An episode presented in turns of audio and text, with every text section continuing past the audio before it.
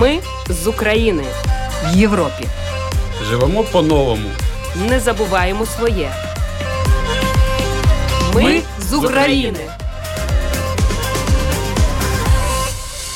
Добрий вечір. В ефірі програма Ми з України. Це програма для тих, хто приїхав до Латвії з України внаслідок російської агресії. Слухайте нас щосуботи о 18.10 після новин Українського суспільного радіо. Ви зможете знайти випуск нашої програми в архіві на домашній сторінці lr4.lv. За контентом можна стежити в соціальній мережі Facebook Етта Латвійської радіо 4 та на сторінках для українців Латвії в Телеграм. Історії українців, які зараз проживають в Латвії та інших країнах Європи, важливі соціальні питання та інтеграція в латвійське суспільство, коментарі фахівців та поради психолога, а також інформація про культурні та спортивні події. Все це в програмі Ми з України, яку сьогодні веде Людмила Пилип, звукооператор в студії Том Шупейко. Ми з України.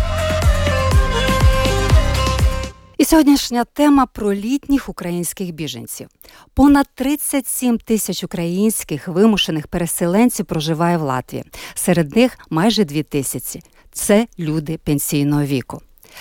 Залишати звичні умови життя, домівку, рідних важко будь-кому, але людині у віці змінювати місце і умови проживання, звикати до нової країни та людей з іншим менталітетом та мовою ще складніше. Як їм живеться в Латвії? Що допомагає підтримувати сили, не втрачати оптимізму, діставалися наша кореспондентка Рита Болоцька та Олег Кудрин з Укрінформу. Також ми прослухаємо історії Ніни з Харкова та Ірини з Дніпра. І гість у студії Кай Ге. Режисер театру та кіно, художній керівник Ризького альтернативного театру, лауреат міжнародних театральних фестивалів, має спеціальну подяку від ЄС за внесок у розвиток сучасного театру. Дізнаємося, що поєднує його з Україною. Ми з України. І на початку латвійські новини з українським акцентом. Тимчасовий захист для українців ЄС, активований у березні 2022 року на один рік, автоматично продовжено до березня 2024 року. Таке рішення було прийнято в жовтні під час засідання міністрів внутрішніх справ держав-членів ЄС. Згідно з рішенням Ради ЄС про запровадження тимчасового захисту для приміщених осіб з України, українці на території держав-членів членів Європейського союзу, зокрема і в Латвії, безскорошкодно мають право на дозвіл на проживання, доступ до освіти та ринку праці, медичні послуги та соціальні виплати. Для проживання українських переселенців виділять соціальний будинок у Ризі на Уніас 49. Ризька дума дійшла висновку, що будинок потребує косметичного ремонту на суму майже 100 тисяч євро. Планується, що він може бути завершений у першій половині наступного року. У будинку доступні 25 квартир, загальна кількість житлових кімнат 50, У будинку можуть розміститися максимум 125 осіб. Муніципалітетом латвійського міста Тукумс у партнерстві з латвійською організацією Гедум відправлено пасажирський автобус з вантажем гуманітарної допомоги для українського міста Ізюм. Гуманітарний вантаж, комп'ютери, електричні та масляні обігрівачі, дизельні генератори, одяг, спальні мішки, ковдри, окопні снічки та продукти харчування будуть використовуватися для відновлення життєдіяльності міста Ізюм постраждалого внаслідок обстрілів та російської окупації. У Ризі біля Латвійського військового музею зупинився Орлик. Таке ім'я українські військові дали позашляховику, який подарували їм мешканці Латвії. Машина прослужила бійцям 93-ї механізованої бригади піхоти півроку. Після чого Орлик зазнав тяжких ушкоджень. Це ще одне свідчення жорстокої війни, яку розв'язала Росія. Це один із 850 автомобілів, діставлених активістами твіттер-конвою українським військовим. Сьогоднішнього дня Орлик можна побачити в фоє музею. Організатор твіттер конвою Рейнес Познякс 18 листопада отримає державну нагороду орден трьох зірок. А його організація продовжуватиме постачати позашляховики для потреб української армії. 4 листопада в виставковому залі спілки художників Латвії в Ризі можна побачити виставку Маріуполь місто, яке не здалося ворогові. Куратор виставки митець з Маріуполя Валерій Юрічковський запрошує оглянути художню експозицію, яка створена з полотен українських, латвійських, литовських та польських митців. В експозиції понад 60 картин. Вони створювалися як незадовго до війни, перші дні війни, так і в ті дні, коли демократичний світ, затамувавши подих, спостерігав за героїчною боротьбою захисників Азовсталі в обложеному ворогом Маріуполі. Рига перше місто поза Україною, де демонструватимуть ці полотна. Після цього виставка поїде до Вільнюса, Варшави та інших європейських міст. Латвійському місті Венспілс відкрилася недільна школа для українських дітей з родин вимушено переселених осіб, у якій організовані різні освітньо-культурні заходи, а також проведення уроків латиської мови. І з початку війни в Україні в Ризькому половому будинку народилися, народилася 61 українська дитина. Першою 5 березня народилася дівчинка на ім'я Злата, а 1 квітня народилися близнюки Володимир та Олексій. У жовтні у Ризі мешкало 17 тисяч 647 українських переселенців. З початку жовтня зареєструвалися 768 осіб. І оскільки українських дітей стає все більше у ризі, то наступні новини вже для української малечі. У великій залі Ризького центру культури Ілгуцемс 6, 13 та 20 листопада цього року об 11 години відбудеться благодійний кінопоказ для дітей українських родин. Фільми демонструватимуться з українськими субтитрами. Вхід безкоштовний. І у Ризі 11 листопада цього року, 11 годині, за адресою Уніас 99 відбудеться різдвяна вистава для дітей та дорослих. Різдвяне диво з Україною. Ми з України. І до головної теми.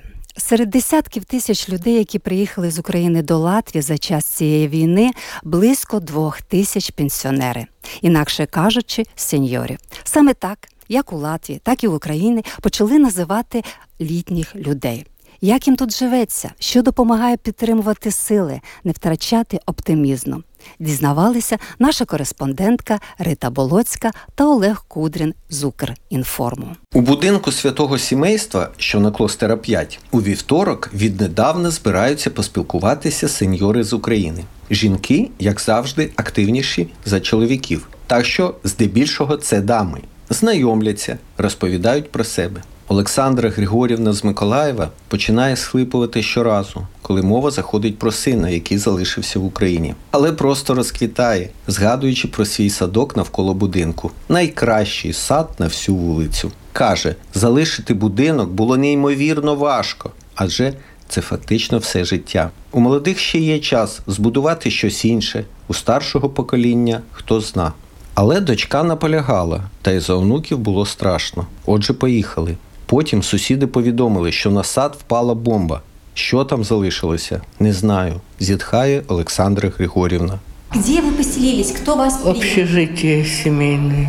У дочки знакомые были, нас привезли. Там пятиэтажный дом, там жили и живем. Там две комнаты Или одна комната? Вас же Мы в двухкомнатной. Дочь работает и- и зять работает. зять Ну, работает, такой постоянной работы. Вы же понимаете, как здесь можно что-то постоянно найти. Где подработал, где заработал, где нет. В общем, жить очень трудно. Что помогает вам силы поддерживать? Господь. Я молюсь Господу за всех нас, украинцев, и здесь молюсь за всех. Вот, и Господь помогает. Ибо сказано по вере вашей, будет дано вам. Вот я надеюсь и верю, что Господь нам поможет. Сеньори зізнаються, дуже не вистачає спілкування. Навіть тим, хто переїхав із дітьми, онуками. Необхідний контакт із людьми свого віку. Можна не лише полегшити душу, а й порадитися, поділитися телефонами лікарів, адресами благодійних організацій, хороших секонд-хендів. Ми, ровесники, розуміємо одне одного з півслова. Проблеми у всіх схожі, каже Ганна з Житомира. Вона приїхала до Риги разом із чоловіком, дочкою та онукою. Мы благодарны всем жителям и правительству, что нас тут так хорошо встретили, чудесные люди. Какие проблемы? Например, проблемы вот в медицине, что трудно, допустим, к врачу записаться. Вот у меня проблема, надо к ревматологу, а вот уже очередь, то есть, ну, по государственной программе, так как денег у нас особо нет, чтобы сами понимаете. Ну, там сказали, в течение года, может, позвонят, ну, может, полгода, да. Вот в таком плане. А так все отлично, помощь. Ну, сейчас мы помощь не получаем, потому что у нас пенсия. Ну, у нас небольшая пенсия, ну, как бы на двоих у нас 300 евро получается. Но уже нам помощь не положена. Единственное, что нам дают, э, продукты, да, продукты нам дают до конца октября. Мы получили, дальше не знаю, будем дальше оформляться. Для кожної зустрічі сеньорів організатори вигадують головну тему. Наприклад, 1 листопада тему сформулювали так: що я вмію, чому я можу навчити інших. Наталя з Києва повідомила: вмію робити ексклюзивні пряники та торти. Світлини її виробів, швиденько знайдені у смартфоні, викликали загальне захоплення. Виявилося, пекти Наталя навчилася тільки після виходу на пенсію, а до того викладала у школі математику та логіку Про бомбисховище, евакуацію, про довгі мандрівки Європою вона згадує неохоче, свіже на пам'яті, боляче. Натомість із радістю розповідає про інше. Знаете, что самое интересное? У нас внука зовут Янис. И дочка говорит, мы никогда не думали, что вот через 4 года Янис приедет в ту страну, где есть праздник Яниса. Это имя приснилось моему зятю, когда его еще не было, и когда они еще женаты не были с дочкой. Ему приснилось имя Янис, вот мы его назвали Янис. Поэтому у нас есть киевский Янис здесь. Говорите, что вы рады, что здесь остались. Почему? Нам очень нравится страна. Очень. Она действительно какая-то вот украинскую споридный, не знаете, мы какие-то одинаковые, нам очень тут комфортно. Ну, нам не нравятся, конечно, пророссийские настроения некоторых граждан, очень не нравится, мы разговариваем только на украинском, но это абсолютно не меняет, это даже, э, говорят, вот э, ложка дегтя в бочке меда, она все портит. Абсолютно она не портит нам впечатление от Латвии, от Риги. Учасниці зустрічі сеньорів домовилися до Різдва спекти пряників під керівництвом Наталії. Ми ж тут до грудня, так? Як ви думаєте? запитала Надія з Харкова. Виникла пауза. Жінки розгублено переглядалися. Мабуть, до весни, до квітня це реальніше, відповіла Ірина з Маріуполя. Отже, треба точно заводити подруг. Разом нам легше буде чекати. Наступна зустріч сеньорів відбудеться у будинку святого сімейства у вівторок, 8 листопада. Рита Болоцька, Олег Кудрін для програми Ми з України. Дякую, Рити та Олегу за чудовий репортаж. І справді разом краще. А зараз прослухаємо історії двох українок. Їм обом за 60, пенсіонерки. Ніна приїхала з Харкова, зараз проживає в Ризі. Пенсіонерка. Українську пенсію отримає на картку, але це незначні кошти. Тому, незважаючи на вік, пішла працювати. Каже, що важко, але вона знаходить можливість для спілкування, відпочинку, чекає на перемогу, щоб повернутися до рідного міста Розмовляла з Ніною Олена Федорова.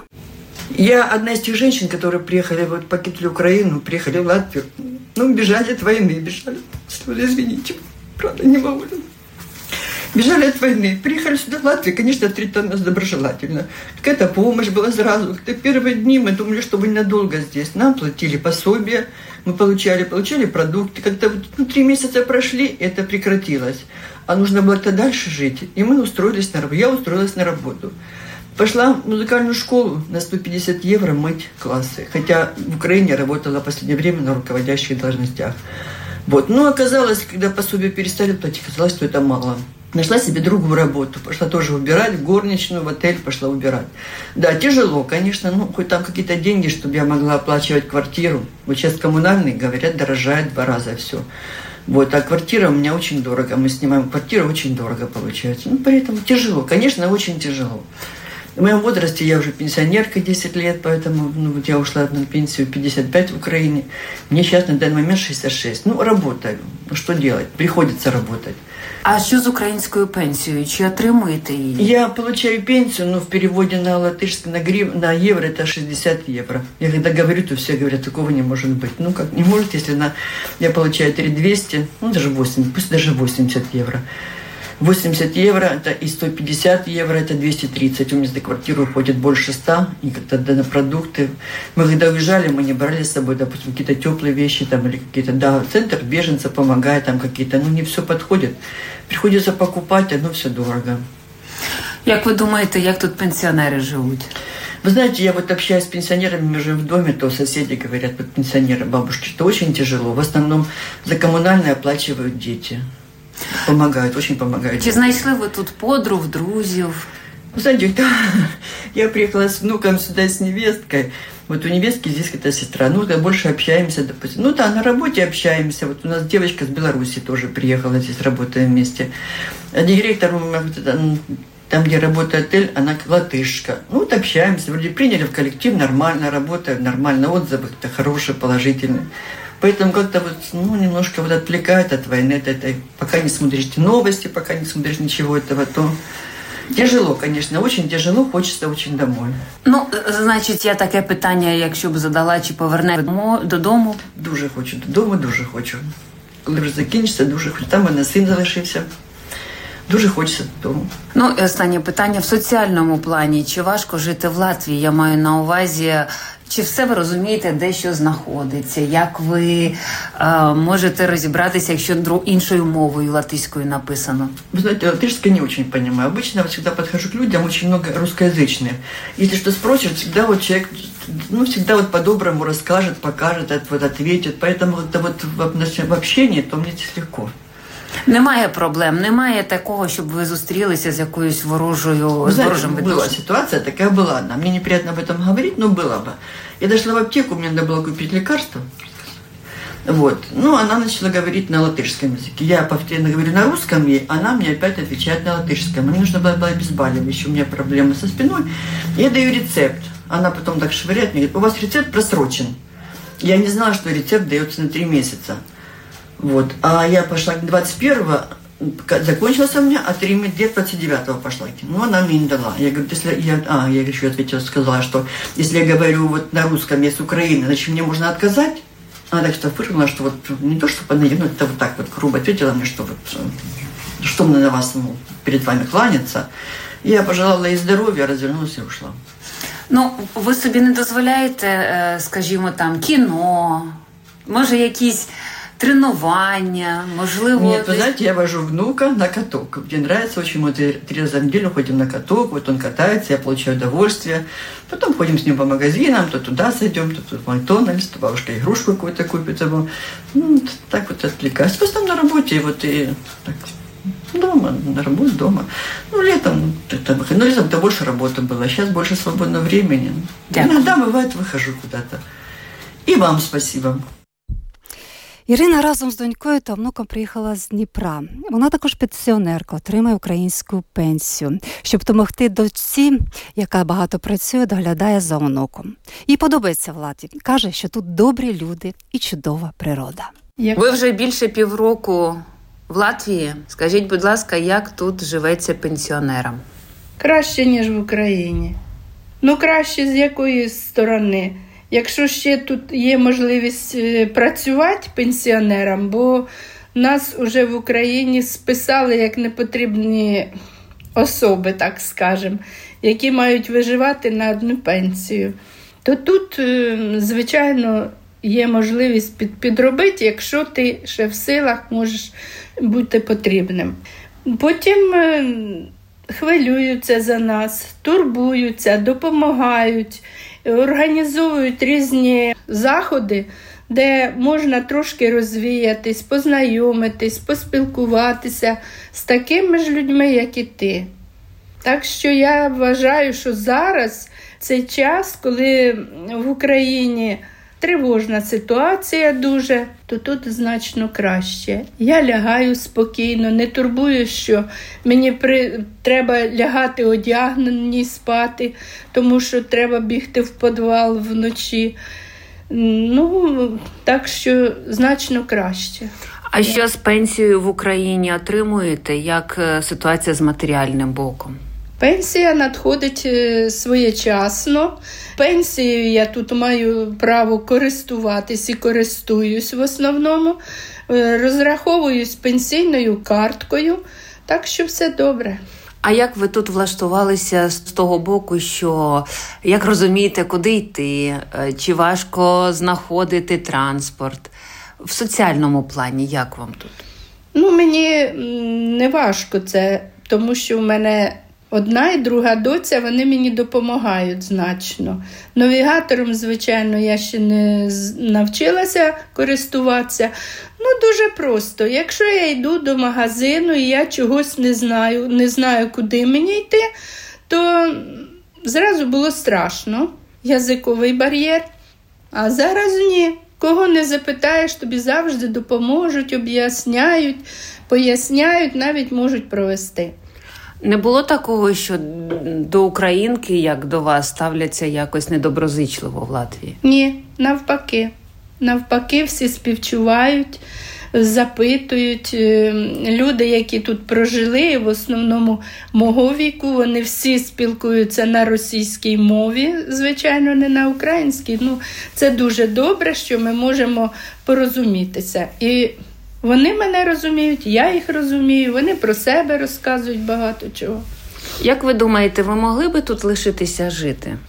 Звичайно, так, да, якби в мене вся сім'я була тут. А так я хвилююся, чоловік в Україні, сестричка, племінники в Україні, ну, подружки. Так, оце якраз в мене мова була про подружок. Е, Як тут е, з друзями?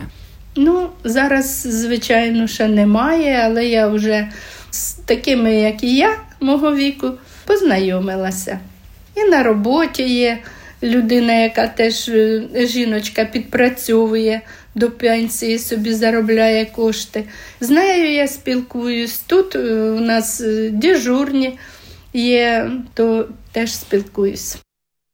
Ну що ж, побажаємо Ірині і Ніні і всім сеньорам українським в Латвії, які приїхали, щоб скоро закінчилося це все, і вони повернулися додому до рідних. А я нагадую, що ви слухаєте програму Ми з України, яку веде Людмила Пилип, оператор студії Том Шупейко. Ми з України в Європі. Живемо по-новому. Не забуваємо своє. Ми, з України. Ну а зараз час гостю. Гість у студії Кай Ге, режисер театру та кіно, художній керівник Ризького альтернативного театру, лауреат міжнародних театральних фестивалів, отримав спеціальну подяку від ЄС за внесок у розвиток сучасного театру. Йому цікава Україна. Більш того, він режисує вистави пов'язані з Україною і пише книги. Зокрема, 28-29 жовтня в Ризі, в культурному центрі Канеріс відбулася вистава Казки у темряві. Режисери Анна Вільна і Олег Розміт з України і КГ. Ганна та Олег загинули в Харкові. Казки у темряві, реквім люди, які борються за свободу та свій дім. Здравствуйте, Кай. Добрый вечер. И все-таки, что вас связывает с Украиной? Сложный вопрос. Э, Наверное, мне очень нравится украинская культура, украинский язык, украинская музыка, Украинская литература. Вот э, именно эмоционально очень близка Украина, и физически очень приятно находиться в Украине. И очень много друзей как-то из детства было из Украины, и потом очень много коллег появилось, которые родились, работали в Украине и работают. И вот как-то так получилось, что Украина стала достаточно э, родным государством и, и ментально, и физически, и эмоционально. Насколько я знаю, что вы собирались именно 24 февраля поехать в Украину, и это было связано с постановкой спектакля. Э, Да, там на самом деле спектакли все переносились. Мы должны были показывать э, в Украине, в Киеве спектакли. Э, Ну вот э, из-за 24 февраля это все пришлось отменить, и все это пришлось отодвинуть в какой-то очень далекий ящик. Поэтому, в- да, Ну, скажем так, вы не поехали, Мы не такая поехали, случайность, но она спасла и вам, и многим, ну, возможно, жизни, даже так. Э, Расскажите о вашем Рижском альтернативном театре. Это ваше детище альтернативный. Альтернативная режиссура, декорации. Что там альтернативное? Э, да, это наш такой общий. Э, ребеночек. Эм, театр появился в 2019 году. И почему мы назвали его альтернативным? Э, мы поняли, что у меня тогда были ребята, которые говорили на разных языках, не только на русском, и мы поняли, что в Риге нет э, театров международных, у нас есть русские театры, есть латышские театры, есть театр на английском языке, э, но чтобы прийти в один театр и услышать много языков, такого не было. И мы решили таким образом, ведь альтернатива – это замена чему-то. И мы решили именно предоставить языковую альтернативу, предоставить альтернативу э, системе Станиславского и системе Чехова, потому что мы не работаем по их системам, а предложить альтернативу э, в виде декораций костюмов, э, в виде каких-то инновационных решений, которые связаны с тем, что мы не государственный театр, не мы частный театр, э, денег у нас не так много, и поэтому приходится все делать максимально максимально с укороченным бюджетом и, и придумать какие-то определенные э, действия, махинации, чтобы выходило и недорого, и при этом смотрелось хорошо. Поэтому вот здесь тоже такая определенная альтернатива появилась. У нас не было прожекторов, в принципе, их и сейчас нет. Э, поэтому мы некоторые спектакли играем в темноте, некоторые при свечах, некоторые при отражении света с помощью зеркал. Ну, в общем, некоторые с помощью света от проектора и так далее, и так далее. Поэтому... Но у вас есть свой зритель, и именно он приходит на ваши спектакли, ему нравится. Да, у нас есть уже свой устоявшийся зритель, он не такой большой, но у меня есть вот люди, которые, когда мы анонсируем, что у нас вот спектакль или премьера, они говорят, все, мы идем именно к вам, даже если в этот день премьера в других больших театрах, они все равно топают к нам, и это очень приятно, на самом деле, это очень приятно. Поэтому кто, какой-то зритель есть, да, какой-то зритель есть. Я могу сказать, что он увеличивается, Хорошо, что не уменьшается. Ну, вы, э, театр был организован в 2019 году, и сразу после этого COVID, да, и вы все-таки сохранили этого зрителя. То есть были какие-то онлайн, возможно, спектакли, или как вы в это время существовали? У нас были репетиции онлайн, у нас были читки онлайн, мы читали стихотворения онлайн, мы устраивали онлайн музыкальный конкурс по вокалу для жителей всего мира. У нас были порядка там 60 заявок из 20 стран мира, что-то такое, если я не ошибаюсь. Мы вот как могли себя, условно говоря, развлекали на этом карантине, потому что надо было что-то делать, сидеть дома, ну, это очень скучно, ты начинаешь просто умирать от скуки, и поэтому мы в онлайн выходили, я вел лекции по истории театра, я помню, я вел лекции по истории культуры, э, мы онлайн как-то занимались, как-то между друг другом разговаривали и что-то вот делали, и вот как-то так этот ковид быстро прошел. Если мы говорим о театре, то я знаю, что у вас есть именно украинская труппа, какое-то отделение. Расскажите, это очень интересно, на каком языке это все, что вы собираете, какой спектакль будет. Расскажите. А, да, отделение такое есть. Негласное название отделения украинских беженцев надо будет поменять. У нас э, в театре есть такое отделение, у нас там занимаются ребята из Украины, которые из-за войны переехали в Латвию сюда. Э, там не так много человек, 12 человек на данный момент, но мы с ними занимаемся э, на украинском языке, на русском и на украинском языке. Спектакль, который мы будем сейчас с ними делать, он будет на украинском языке по литературе Леси Украинки. Поэтому вот как-то так. Э, просто тут э, возникла такая вещь, э, если есть какая-то возможность помочь людям, которые сюда приезжают, ведь не у всех есть друзья, не все знают, чем заняться в свободное время, лучше что-то делать, чем ничего не делать.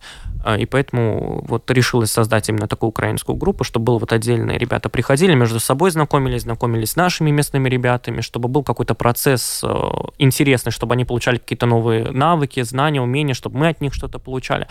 Это очень важно, потому что если ты можешь что-то сделать, э, действительно можешь что-то делать, то лучше это сделать, нежели ничего не делать. Это как у меня недавно спросили, а почему у меня украинский прапор не стоит в Фейсбуке.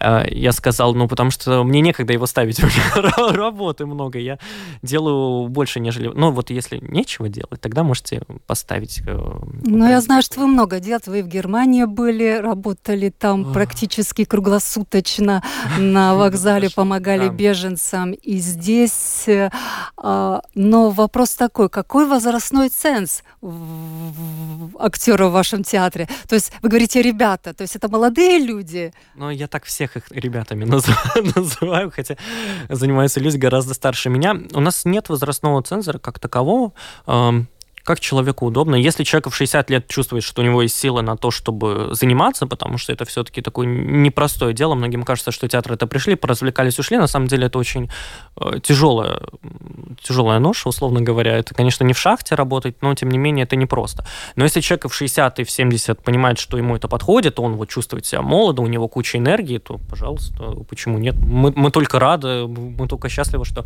э, человек в свои годы может еще позволить самому себе получать удовольствие от этой жизни, потому что в театр мы все-таки приходим, чтобы получать удовольствие, чтобы как-то разгружаться от той атмосферы, которая происходит на улице у нас в стране и в окружении вообще. А, Кай, вот я бы хотела спросить у вас а, про этот спектакль а, «Сказки в темноте», про режиссеров Анну и Олега. Они погибли.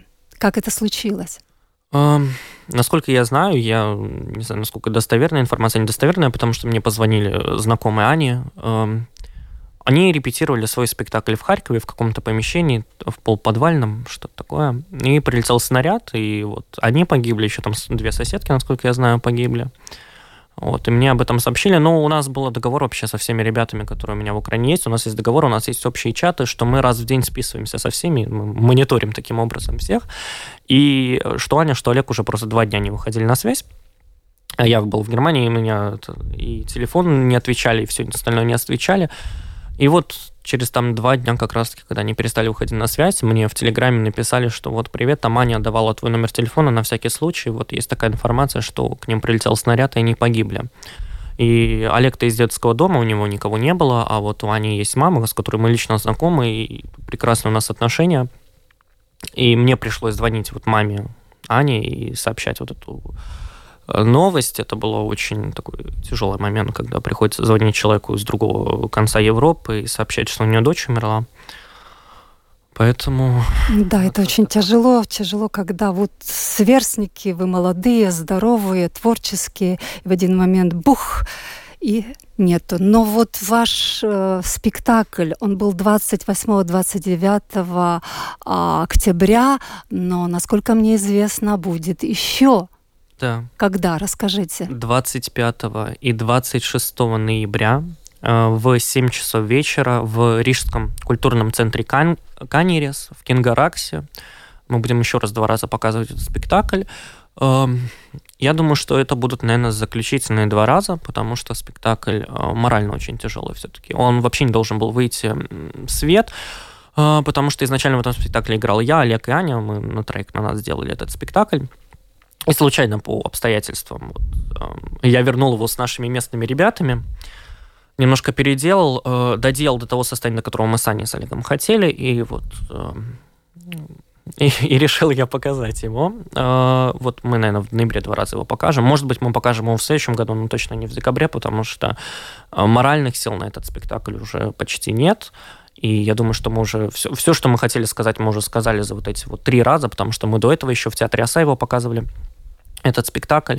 И это такая очень тяжелая, эмоционально очень тяжелая история, после которой ты очень долго не можешь привести себя в порядок, ты приезжаешь домой, встаешь под душ, э, или, или там что-то кушаешь, и понимаешь, что-то мыслями еще там, что почему это вообще все происходит, зачем этот спектакль существует, почему он существует именно в таком формате. И вот э, и этот спектакль, он дополняется, потому что мы мониторим все, что происходит в нашем мире. Эм, и вот к несчастью, вот с каждым днем спектакль становится все страшнее, страшнее, страшнее, потому что мы начали в спектакле цитировать э, определенных людей со всякими гойдами, со всем остальным. И вот каждый день, когда мы там открываем новости и думаем, давайте вот это добавим в спектакль, я уже просто пришел к тому моменту, что спектакль уже настолько страшный сам по себе, что там уже, ну, несмотря на то, что там есть надежда и свет, он уже просто, ну, уже, ну, слишком, слишком уже. И, ну, и так хватает. Как страшна война, в которой погибают молодые, творческие, красивые люди. Но э, мне известно, что в вашем театре э, очень много разной, разных национальностей, да, актеров. Там не только украинцы есть, русские, латыши. Расскажите об этом. Ой, да, у нас э, все, у нас были волнами на самом деле. То есть у нас одна была волна, когда были ребята из Азербайджана, э, Турции, Узбекистана и так далее, ну, со, со всего мира. Поэтому все, все происходит волнами. Ковид немножко это так почистил, условно говоря. Но мы вот сейчас будем снова делать такую межнациональную команду да, для ребят, студентов, которые вот здесь из Узбекистана, из Таджикистана, из Казахстана мы с ними сделаем такой небольшой проект. Со всей Европы вот ребята, которые у нас учатся в университетах, которые просто знакомые, которые сюда приезжают. Мы открыты ко всем. К нам приходят вообще все. И даже люди, которые ни дня не занимались в театре, никогда в него не ходили, э, приходят к нам, потому что откуда-то узнали от друзей, от знакомых, с университета узнали. Спасибо большое всем университетам, которые напоминают о нас своим студентам. А вот приходят, у нас занимаются, и это, это прекрасно, что мы можем показать разнообразие культурное разнообразие языковое, потому что ребята, когда приходят, я говорю, так, вы будете говорить на своем родном языке. А говорят, а кто же нас поймет здесь? Если мы будем на своем это тарабарском говорить, я говорю, поймут. Если вы сыграете правильно, поймут, потому что они настолько все удивлены, что мне интересно слушать их там на немецком, на английском. Я говорю, ну вы же должны, ну не то что защищать, вам же удобнее на своем родном языке говорить, да, мы все можем с вами на русском, на английском пообщаться, но вам же интереснее продвигать свою собственную культуру. Они говорят, да, я говорю, ну вот в чем проблема? Они такие, так наши не поймут. Я говорю, ну это уже проблема зрителей. это уже проблема. Очень интересно. Э, очень жалко, время уже подходит, поэтому я вам предлагаю такой маленький блиц, блиц-ответы. Буквально пару слов. В каком жанре вам интереснее всего работать? Черная комедия. Что может вас развеселить? Э, черная комедия. Что, наоборот, очень не нравится? Пошлость. Не, это не говорите черная комедия. Э, пошлость не, не нравится, когда в искусстве э, вот появляется вот эта вот пошлость, вот эта мерзость, вот эта порнография, когда заходит, вот терпеть не могу. Лучший совет, который вы когда-либо получали? Никогда не сдавайся. Какой главный вопрос должен задать себе будущий режиссер? Зачем мне это, для чего и почему, а, зачем я трачу свою жизнь на вещь, которая мало кому нужна. Чем европейский, скажем так, латвийский театр отличается от, от украинского? Ой, это такой вопрос. Э, очень долгий, я постараюсь кратко на него ответить. Э, мне кажется, что принципе, вообще, если вы занимаетесь по стилю Станиславского, то мало чем. Ну, стилистика какой-то определенный. Но вот все спектакли, которые я видел на украинском языке, они такие душевные. В них нет какой-то пластики, в них нет какого-то вот надуманности какой-то. Вот она, она такое с хорошей стороны селянская, вот по-хорошему селянская, и это на самом деле очень большой плюс, потому что нет каких-то зажимов, нет каких-то неудобств каких-то, которые существуют у нас, как-то в Украине актеры люди более открытые, и вот у них как-то получается более ярко, более живо все это делать, и театр какой-то более живой. Какие имена и явления в театральном искусстве вам интересны сейчас? Ну вот из явлений это Ян Фабр, это, наверное, один из главных вообще режиссеров современности, который есть, очень интересный режиссер. И вот о, в его работе как раз-таки нет вот этой вот э, порнографии, которая существует сейчас. А так, в принципе, я наблюдаю за разными режиссерами, за, своими, за, за работой своих коллег. Вот. Своих коллег хвалить не хочется, они сами себя хвалят. поэтому, поэтому остановимся на Ян Фабре. Да. Это очень хороший пример режиссуры. И если вы никогда не слышали об этом человеке, но занимаетесь режиссурой или продюсированием, то открывайте Google, изучайте, читайте, это очень полезно. И назовите пять слов, с которыми у вас ассоциируется Украина. Это такой сложный вопрос. Хрещатик, пузата хата, кто поймет, тот поймет. Свобода, веселье и, наверное, будущее. Спасибо. Если мы говорим о будущем, то я знаю, что вот закончится война, и ваше желание поехать в Украину и работать там. Это правда? Да. Вы видите? Оно, оно, оно сбудется. Оно сбудется. Да. И вы, каждая мечта, она как-то какие-то уже можно определить ее, да, какие-то зарисовочки, где вы себя видите в Украине, в какой области вы хотите работать. Вы можете поделиться сейчас? Могу.